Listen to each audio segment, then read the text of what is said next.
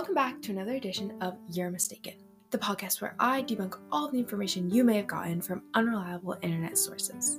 This week's episode is going to go over the Constitutional Convention. Have you ever felt like the internet was lying to you, giving you a bunch of baloney, or how about just flat out not telling the truth? Well, like many of you, I've gathered tidbits of information surrounding the moments in history that have led up to the establishment of our country.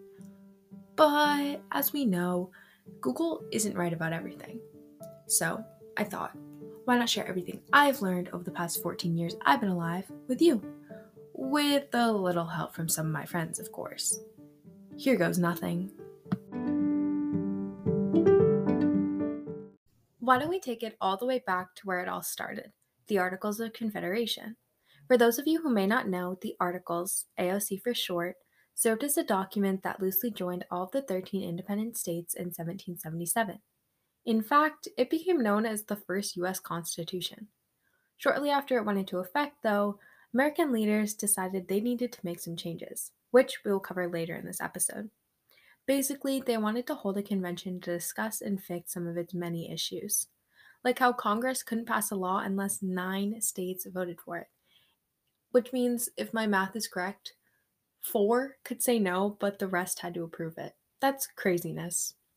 And if that wasn't enough, amending the articles took the votes of all of the states. Oh, but guess what? That's not all.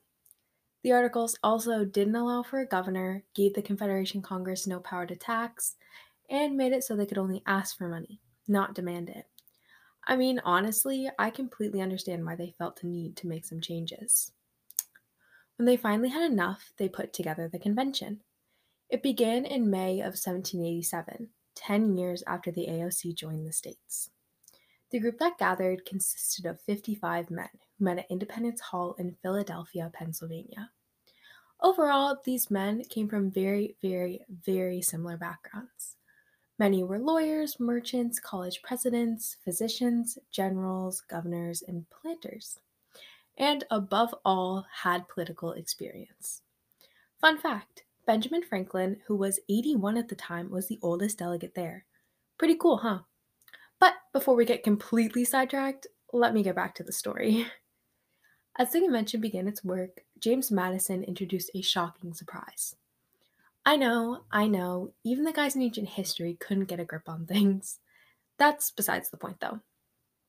Basically, he had written a plan for a strong national government known as the Virginia Plan. Surprisingly, it wasn't too different from our federal government nowadays. It proposed a president, courts, and a two house Congress. In Congress, the state population would decide how many people were in each house. The only major difference was that the larger states would have more votes than the smaller states, which, of course, angered the smaller states. Eventually, two weeks of heated debate had passed and there was no consensus in sight. So, William Paterson proposed a brand new plan. This was known as the New Jersey Plan, which was based on the Articles of Confederation. His proposition was by far a huge leap from the Virginia Plan. It was as follows Each state would have exactly one vote. A committee would carry out the laws and not a president. There would be exactly one House in Congress, and they would now be allowed to set taxes and regulate trade. And if they didn't have enough conflict already, they needed to oppose the Virginia plan entirely. This means, if you haven't guessed it yet, he geared it towards the smaller states, in turn gaining their support, whereas the Virginia plan got support from the larger states. Before you get ahead of yourself, though, Roger Sherman of Connecticut had all of our backs. he was the one to introduce the Great Compromise. His plan was as follows Congress would now have two houses, a Senate and a House of Representatives. In Senate, each state would have two members, which pleased the smaller states. And in the House, the number of seats would reflect state populations, which of course pleased the larger states. All thanks to him, we avoided some major conflicts. Yet, none of the states were completely satisfied, but they could definitely deal. See, to me, these guys remind me of my mom when she would make me and my brothers make up after we fought. And when we refused, like the little kids we were, she would make us come up with a compromise to who got the toy or the ball or whatever it was we were fighting for. Kind of childish, but in this situation, understandable nonetheless.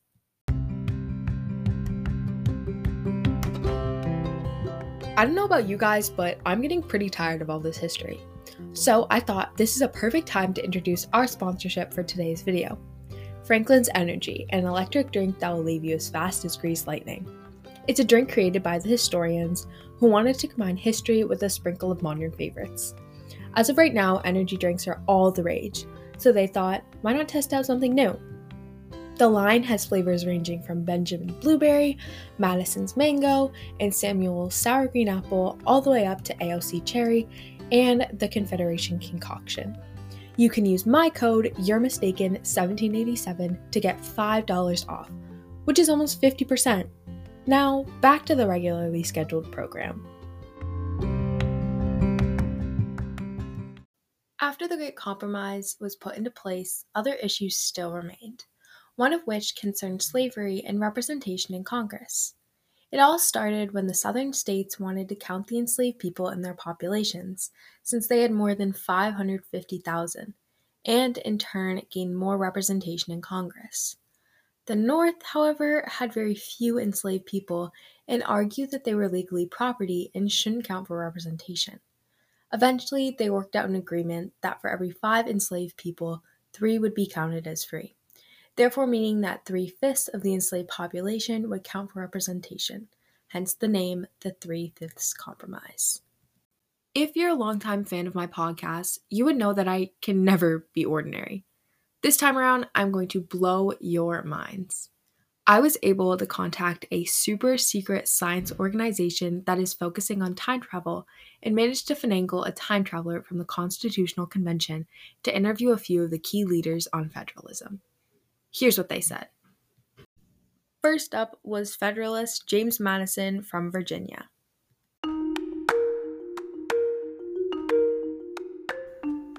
I, for one, am completely for the Constitution. These anti federalists are convinced we will strip them of their liberties, but they're wrong, like they always are. We need the power to be divided in the national government and to be supreme over state law. We even put safeguards in place to make sure our government doesn't turn out like Britain's checks and balances and the separation of powers. The AOC is too weak and we can't go on much longer. Who's with me? We even wrote papers. I bet the Anti Federalists didn't do that.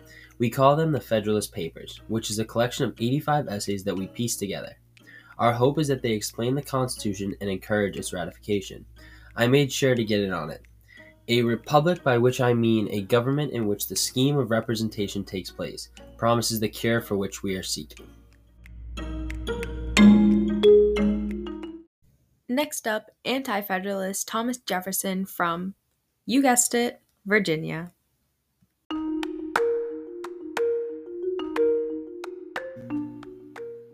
I, despite what Madison says, am completely against the Constitution.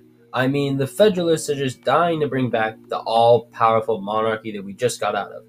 The British kept us under their control for years. Who's to say we haven't had enough? They're going to destroy our liberties once again.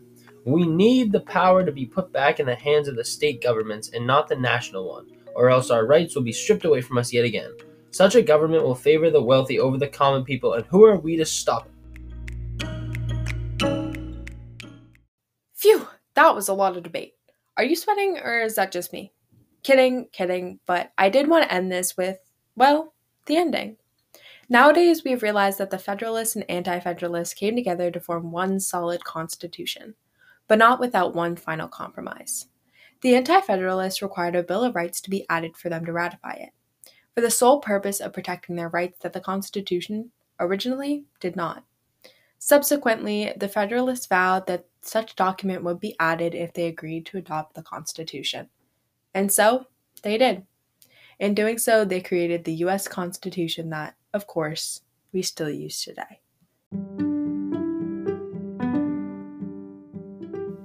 Well, I guess that brings me to the end of my spiel. I hope you enjoyed learning all about the Constitutional Convention and everything that happened during, leading up to, and after it took place. Stay tuned for next week's episode of You're Mistaken, where I'll be talking about the importance of civics in the classroom. Remember, we are not makers of history, we are made by history. Martin Luther King Jr. Stay curious, my friends.